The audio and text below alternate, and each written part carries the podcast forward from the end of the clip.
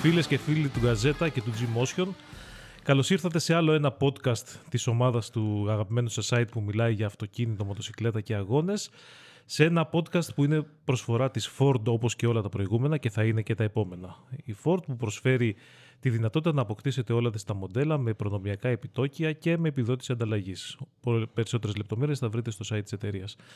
Είμαστε εδώ μαζί με τον Νίκο το Γιανούλα, είμαι ο Κώστας ο Παστρίμας και σήμερα θα μιλήσουμε για λίγο διαφορετικά θέματα από αυτά που έχετε συνηθίσει γιατί δεν είχαμε πολύ αγωνιστική δράση λόγω του μη διεξαγωγή του αγώνα στην Ήμολα ε, από τις φωνικές πλημμύρες που συνέβησαν στην, σε εκείνη την περιοχή της Ιταλίας και έτσι θα επικεντρωθούμε σε θέματα έτσι λίγο πιο αυτοκινητικά. Τι λες και εσύ Νίκο; Γεια σας, είμαι ο Νίκος Γιαννούλας, πρώτη φορά στο podcast ε, του Γκαζέτα και του Gmotion, sponsored by Ford. Ε, ναι, θα μιλήσουμε λίγο περισσότερο για την αγορά αυτή τη βδομάδα, αυτό το 15 μάλλον, ε, διότι το νερό τα πήρε όλα στην Εμίλια Ρωμάνια, δεν έμεινε τίποτα. Ε, ο αγώνας δεν έγινε, άλλη αγωνιστική κίνηση δεν είχαμε, και είχαμε 24 ώρες στο Nürburgring νομίζω έτσι, με, με πάρα πολλές συμμετοχές. Ναι, εντάξει, ήταν λίγο πιο περιφερειακός αγώνας με βάση τα διεθνή παγκόσμια πρωταθλήματα που παρακολουθούμε εμείς. Ναι. Αλλά όπως και να έχει, 24 ώρες στο, στο Nürburgring είναι ε, ένας από τους εμβληματικούς αγώνες του, του μηχανοκίνητου αθλητισμού. Θα ήθελα να συμμετέχω πάντως εκεί, σε αυτή την πίστα. Ναι, ε, και μην ξεχνάτε ότι γίνεται στη, στην παλιά πίστα, στο Nordschleife, των 22 χιλιόμετρων. Ακριβώς γι' αυτό. Ναι. Ε, πάντως ε, θα έχουμε πολύ σύντομα ξανά αγωνιστική δράση γιατί το Σαββατοκύριακο, το προσεχές Σαββατοκύριακο θα γίνει το, το Grand Prix Μονακό, ένα Grand Prix ορόσημο και στην ιστορία της Φόρμουλα 1 και κάθε χρονιά ε, παρουσιάζει αυξημένο ενδιαφέρον ε, γιατί πολλά, πολλές από τις ομάδες που είχαν προγραμματίσει αναβαθμίσεις για τα μονοθέσιά τους για να φέρουν στην Ήμολα θα τις φέρουν στο Μονακό, οπότε μπορεί να δούμε κάποιες διαφοροποιήσεις στην απόδοσή τους, αλλά έχει και η πίστα αυτή συγκεκριμένη τις ιδιαιτερότητές της, τη δυσκολία στο πέρασμα και όλα αυτά που γνωρίζετε πολύ καλά, αλλά θα μιλήσουμε για αυτά στο επόμενο. Ελπίζω να δούμε τον Αλόνσο μπροστά. Να έχει λίγο suspense αυτός. Και εσύ αλονσικός. Ε, όχι, απλά θέλω να ανακατευτεί η τράπουλα. Γιατί να μην δούμε, ξέρω εγώ, τον Τζουνόντα μπροστά για να ανακατευτεί. Ε, εντάξει, είπαμε. να σκεφτόμαστε στο πλαίσιο του, του φαντασιακού, αλλά όχι τόσο πολύ. Λοιπόν, οπότε ε, ας αφήσουμε λίγο τη Φόρμουλα 1 στην άκρη, ας αφήσουμε λίγο και το MotoGP στην άκρη, που επίσης δεν θα έχουμε αγώνα το Σαββατοκύριακο που μας έρχεται. Ε, το επόμενο ραντεβού είναι το μεθεπόμενο Σαββατοκύριακο στην Ιταλία, στο Μουτζέλο. Και ας έρθουμε λίγο στα, στο τι συμβαίνει στην αγορά αυτοκινήτου της χώρας μας, γιατί και εκεί υπάρχει ένα ενδιαφέρον. Ε, παρουσιάζεται μια μεγάλη αύξηση σε σχέση με πέρυσι και μερικές έτσι, διαφοροποιήσεις όσον αφορά τα segments.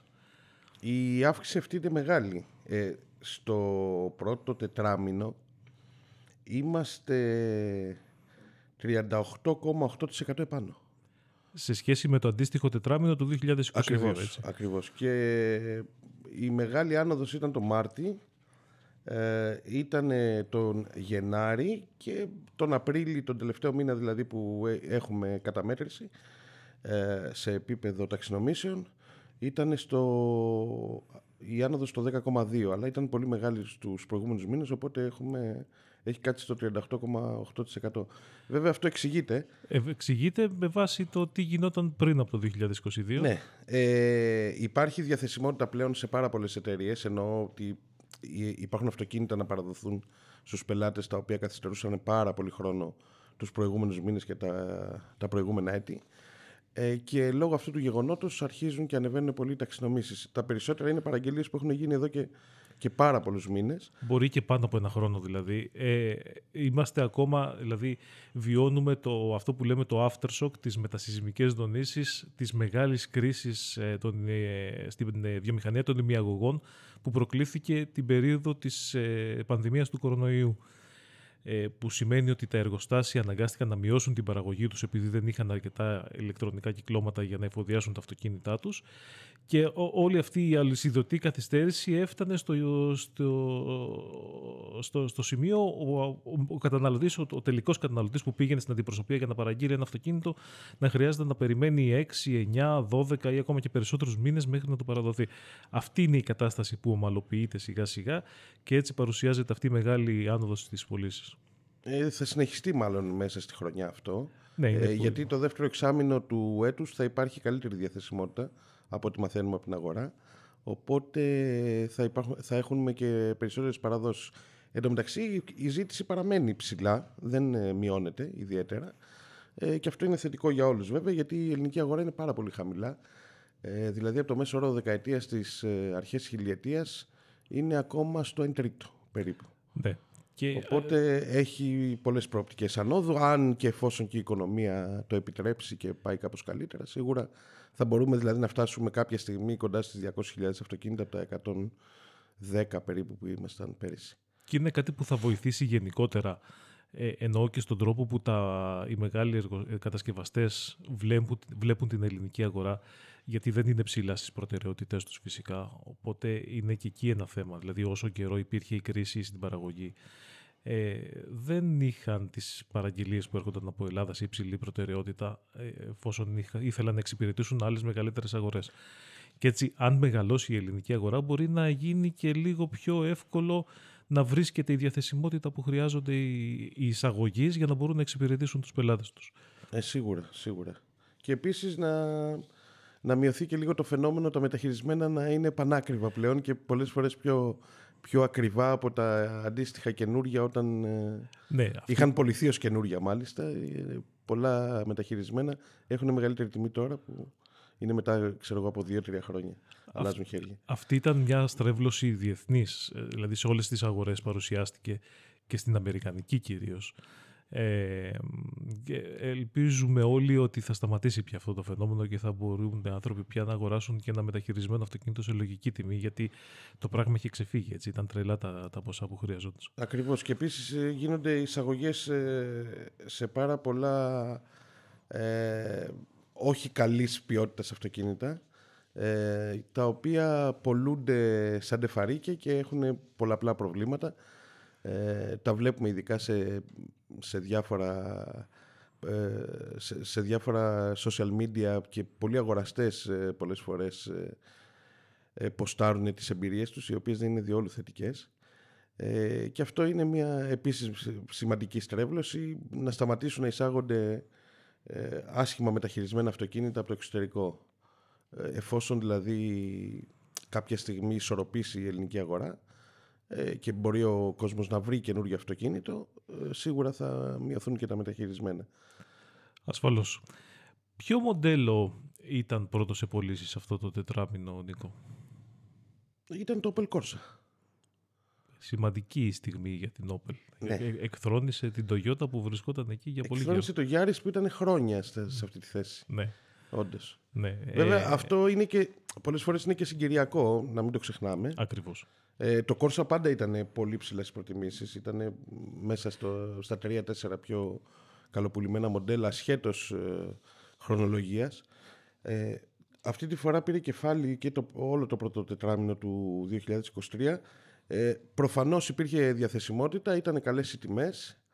Ε, έκανε σημαντικές προθετικές ενέργειες η, η Opel αυτό το διάστημα. Οπότε είχαμε αυτό το, το αποτέλεσμα. Μάλιστα. Και, και συνολικά η Opel δηλαδή βρέθηκε στην κορυφή των, ε, των ταξινομήσεων όπως βλέπω εδώ. Ε, είναι δεύτερη πλέον πίσω από την Toyota μ, με όχι πολύ μεγάλη διαφορά. Τα ποσοστά είναι 11,8 για την Toyota και 10,2 για την Opel. Και την πεντάδα κλείνει η Citroën, η Peugeot και η Hyundai.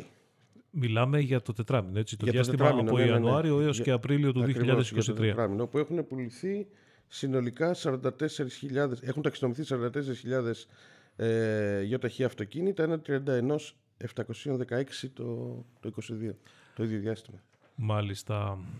Ε, έχει ένα ενδιαφέρον, Νίκο, να συζητήσουμε, πιστεύω, για την πορεία της ε, ηλεκτροκίνησης στην Ελλάδα. Γιατί είναι ε, μια, μια κατηγορία αυτοκινήτων που κερδίζει συνεχώς έδαφος και σε ευρωπαϊκό επίπεδο, αλλά από ό,τι φαίνεται και σε ελληνικό.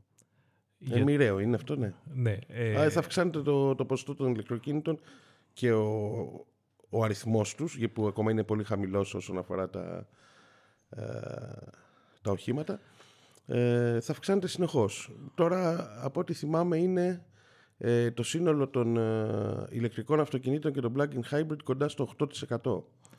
Ναι, Επί του συνόλου της, αγο... της ελληνικής είναι, αγοράς. Είναι λίγο παραπάνω. Ναι. Ε, είναι 9,21% της αγοράς. Αχα, αφορά ωραία. plug-in hybrid και αμυγός ηλεκτροκίνητα αυτοκίνητα. 5% δηλαδή είναι τα plug-in και 4,21% τα, Μια τα, χαρά. τα, τα ηλεκτροκίνητα με μπαταρία. Ε, 1855 αυτοκίνητα, αμυγός ηλεκτρικά. Πουλήθηκαν, τετράμινο. πουλήθηκαν μέσα σε αυτό το τετράμινο. Ναι. Είναι, Ε, είναι αρκετά μεγάλος αριθμός σε σχέση με αυτά που είχαμε συνηθίσει. Μικρό σε σχέση ε, με τα συμβατικά αυτοκίνητα προφανώς. Αλλά... Ναι, αλλά ε, ξέρεις, αυτό γύρει ένα θέμα, Νίκο. Ε, πρέπει, είμαστε τώρα στο σημείο που διεξάγεται αυτός ο αγώνας δρόμου ανάμεσα στις πωλήσεις και στην ε, ανάπτυξη των υποδομών. Γιατί όσο περισσότερα γίνονται τα ηλεκτρικά ή εξηλεκτρισμένα, αν θέλεις, αυτοκίνητα, ή αυτοκίνητα που πρέπει να φορτιστούν από το δίκτυο με κάποιο τρόπο, τόσο αυξάνει και η ανάγκη για φορτιστές Όντως. τόσο οικιακούς όσο και δημόσιους. Ε, και ειδικά αν θέλεις να χρησιμοποιήσεις το αυτοκίνητό σου για να κάνεις ένα ταξίδι εκτός της περιοχής που βρίσκεσαι, ε, χρειάζεται να υπάρχει μια υποδομή φόρτισης ώστε να μπορείς να κάνεις τις αναγκαίες στάσεις στη διάρκεια της διαδρομής σου. Και ε, αυτό δεν σημαίνει μόνο γρήγορους φορτιστές, σημαίνει και περισσότερους φορτιστές. Γιατί αν ξεκινήσεις για να πας παραδείγματος χάρη στη Θεσσαλονίκη, ε, σχεδόν σε κάθε ΣΕΑ, σε κάθε σταθμό που θα βρεις πάνω στην Εθνική Οδό, θα βρεις και φορτιστές. Αλλά θα έχουν μία θέση, ξέρω εγώ, ή δύο το πολύ. Ε, και ε, δεν θα μπορούν να εξυπηρετήσουν σύντομα θα έρθει ο καιρός που δεν θα μπορούν να εξυπηρετήσουν όλα τα αυτοκίνητα που θα χρειάζονται φόρτιση. Ε, σύντομα θα έρθει ο καιρός όμως που θα αλλάξει όλο αυτό. Ε, ε, βρισκόμαστε στο, ε, στο στάδιο Β, φαντάζομαι, του, ε, τε- των υποδομών με την έννοια πια ότι στην αρχή έλεγες αν υπάρχει ένας φορτιστής κάπου να φορτίσω ε, που ήταν πολύ λίγα τα ηλεκτρικά αυτοκίνητα ε, τώρα υπάρχει το πρόβλημα ότι τι θα γίνει σε μια έξοδο ας πούμε που θα βγουν ένα πολύ μεγάλο μέρος από τα ηλεκτροκίνητα αυτοκίνητα και θα πρέπει να φορτίσουν. Τώρα σε αυτή τη φάση βρισκόμαστε, δηλαδή ότι τα σημεία που βρίσκονται οι φορτιστές στην Ελλάδα είναι πολλά, είναι διάσπαρτα, αλλά ακριβώς αυτό οι φορτιστές δεν είναι πολλοί, ε, ειδικά στα, στους αυτοκινητοδρόμους και αυτό είναι πρόβλημα, αλλά από ό,τι έχω δει γίνονται ήδη σημαντικές επενδύσεις και από υπάρχουσες εταιρείες και από νέες που έρχονται ε, και πιστεύω δηλαδή σε, μέχρι το τέλος του χρόνου θα έχουμε πια δεκάδες ε, φορτιστές ανά σημείο, ανά ΣΕΑ ας πούμε. Ναι. Δεν θα είναι πλέον ο ένας φορτιστής με τις δύο θέσεις, Πρέπει ο να... κλασικός πενηντάρης. Εντάξει, και θα πρέ- είναι ε, υψηλής ε, ισχύως φο- φορτιστές από 180 και πάνω, ό,τι μπαίνει τώρα δηλαδή, είναι από 180 και πάνω έως ε, 300 ε, και σ- είναι και, και πολύ σε αριθμό. Ναι, ε, βέβαια υπάρχει πάντα, ε, είναι, είναι μια περίοδος στην οποία θα πρέπει να, γίνει, να, να υπάρχει μια σχετική υπομονή από τους οδηγούς γιατί ενδέχεται να, να βρεθούν σε σημείο που να φτάσουν ξέρω εγώ, στο φορτιστή τους, στο φορτιστή που έχουν σκοπό να σταματήσουν και να βρουν άλλο αυτοκίνητο να φορτίζει και άλλο ένα να περιμένει. Οπότε αυξάνεται ο χρόνος αναμονής.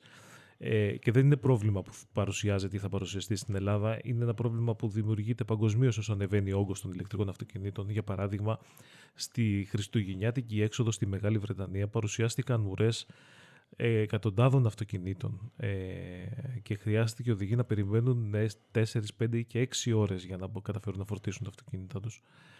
Ε, ελπίζουμε να μην δούμε τέτοιες σκηνές και εδώ.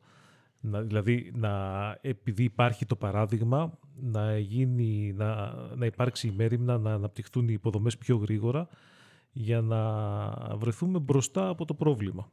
Ναι, δεν είναι απίθανο, αλλά αυτό που πρέπει να κάνει ο κάθε οδηγός ηλεκτρικού αυτοκινήτου πιστεύω είναι να κάνει και ένα check πάντα, ε, να είναι proactive, να προλαμβάνει τα, τις καταστάσεις, γιατί ε, αν δεν τσεκάρει ε, πού θα φορτίσει τη διαδρομή και τι εναλλακτικές έχει ε, και πέσει πάνω σε ώρες εχμής, εκεί σίγουρα θα υπάρχει πρόβλημα. Και πιστεύω δηλαδή ότι θα υπάρχει πρόβλημα με τον όγκο των ηλεκτρικών αυτοκινήτων, ας πούμε σε μια έξοδο τριημέρου.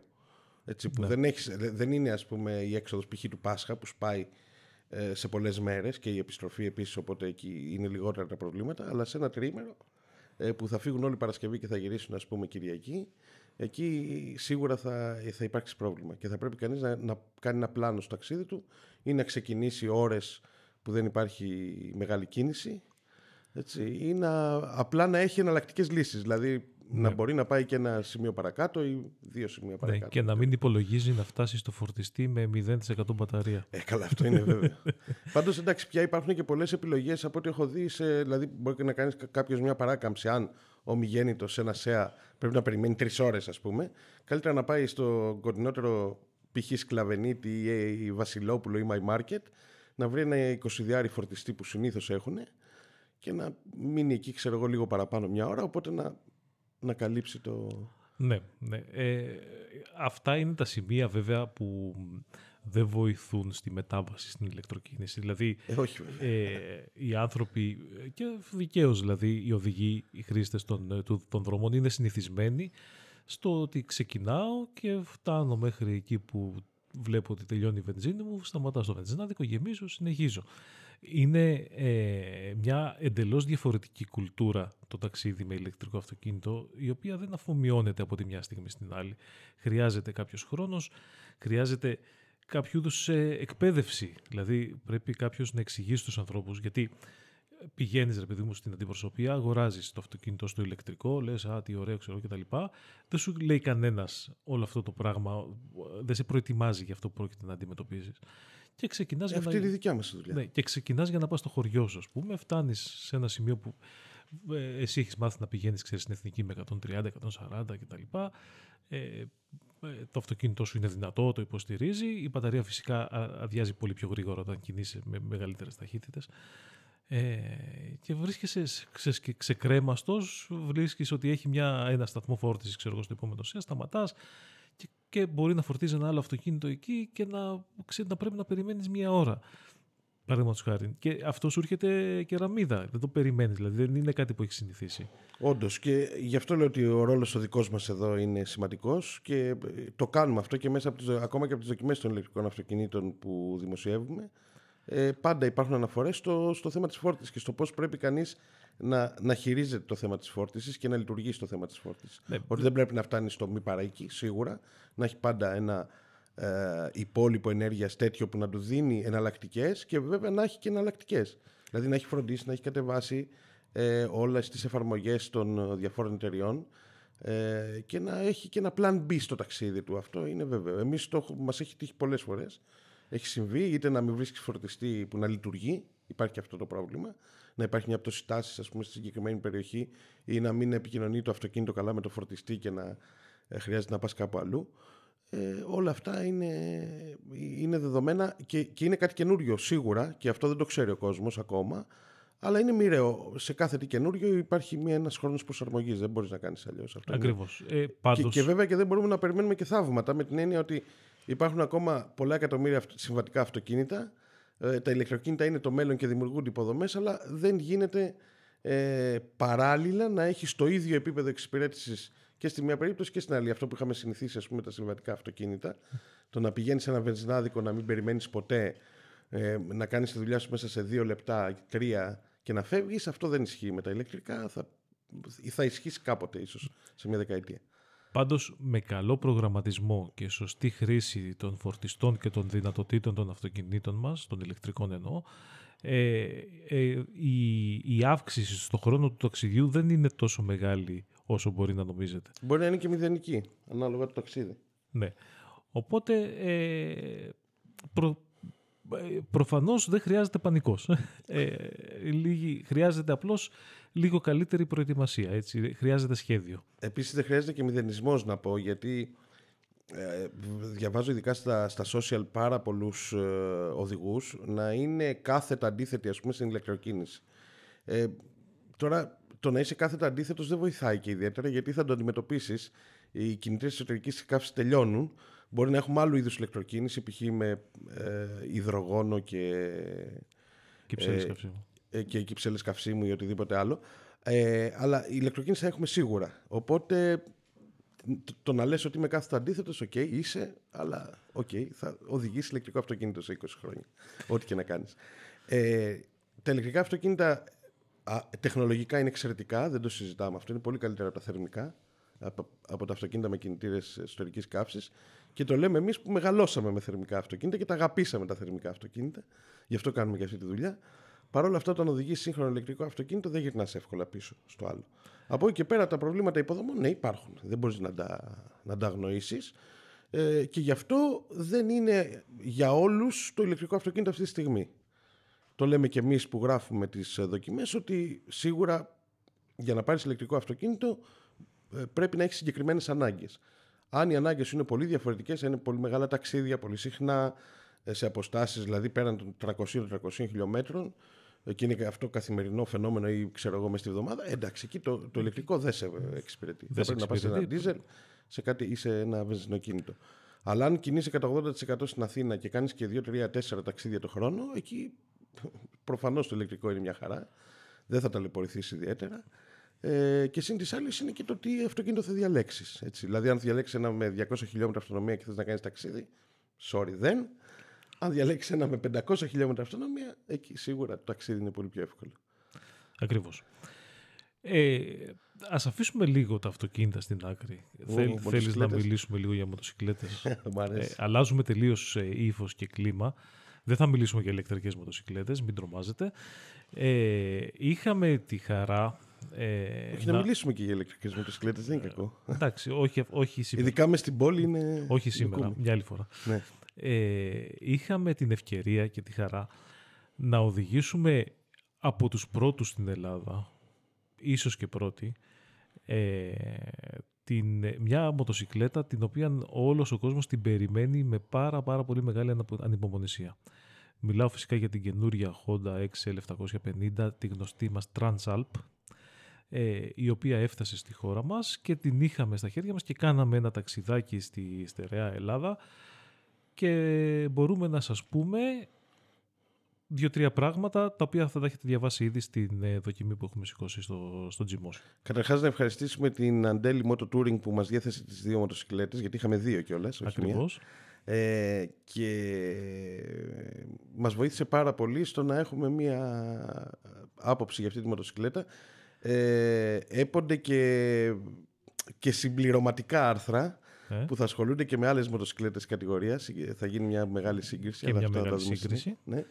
Ε, και όσον αφορά την Transalp, τελικά είναι αυτό που περιμέναμε. Εγώ θα έλεγα ότι είναι καλύτερο από αυτό που περιμέναμε.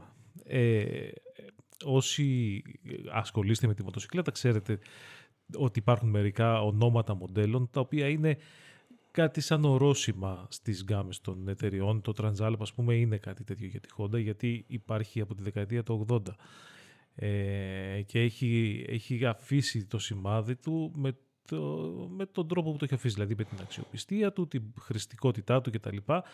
Ε, το καινούριο Transalp είναι, ένα, είναι μια πάρα πολύ διαφορετική μοτοσυκλέτα. Ε, δεν στηρίζεται στις πολύ βασικές λύσεις και, ε, που αρκούν για να, ε, πώς να, το πω, για να εξυπηρετήσουν τις καθημερινές μεταφορικές ανάγκες χωρίς να μπορούν να προσφέρουν κάτι παραπάνω. Είναι μια μεσαία μοτοσυκλέτα ε, αλλά με, με επιδόσεις και ικανότητες στο πάνω άκρο της κατηγορίας της. Ακριβώς. Αυτή τη φορά η Honda δεν, ε, δεν έπαιξε το χαρτί της ε, μειωμένης ισχύως. Την, το, το, το, έπαιξε το αντίθετο χαρτί. Την ανέβασε στα, στα άκρα της κατηγορίας. Ε, και έφτιαξε ένα εξαιρετικό κινητήρα. Καταρχάς, αυτό είναι το, το σημαντικό που πρέπει να πούμε, ότι έχει, η μοτοσυκλέτα έχει έναν εξαιρετικό κινητήρα. Ε, και από εκεί και πέρα είναι μια πολύ εύκολη μοτοσυκλέτα όπως θα περίμενε κανείς από μια Honda αλλά όχι ε, πολύ εύκολη ε, εις βάρος του σπόρτινες ή της οδηγησιμότητας. Είναι μια μοτοσυκλέτα που την κάνεις ό,τι θες. Ε, θα ικανοποιήσει και τον ε, πολύ έμπειρο αναβάτη αλλά και τον εντελώς άπειρο. Ε, πολύ φιλική αλλά και ταυτόχρονα δυνατή. Ε, μια μοτοσυκλέτα που μπορεί να τα κάνει όλα. Ε, ναι. Και σε πολύ normal τιμή να το πούμε. Και, και, μπορούν να τη χρησιμοποιήσουν όλοι. Δηλαδή είναι μια μοτοσυκλέτα για όλα και για όλους. Ε, Σχετικά σε... ελαφριά που είναι σημαντικό αυτό. Ναι, ναι. Ε, δεν θα σας πούμε περισσότερα τώρα. Απλώς δεν, δεν μπορούσαμε να μην μοιραστούμε τη χαρά μας που είχαμε την ευκαιρία να την οδηγήσουμε. Όντως. Ε, νομίζω ότι είπαμε αρκετά σήμερα. Μπορούμε να κλείνουμε σιγά σιγά αυτό το podcast. Θα σας ευχαριστούμε πολύ που μας ακούσατε. Στο επόμενο podcast θα είναι εδώ κανονικά ο Πάνος Ειτανίδης. Θα είναι φυσικά και η Ford που μας προσφέρει αυτές τις, αυτή τη σειρά των podcast του G-Motion by Gazeta. Να είστε όλοι καλά και τα λέμε ξανά την επόμενη φορά. Και να οδηγείτε προσεκτικά στους δρόμους.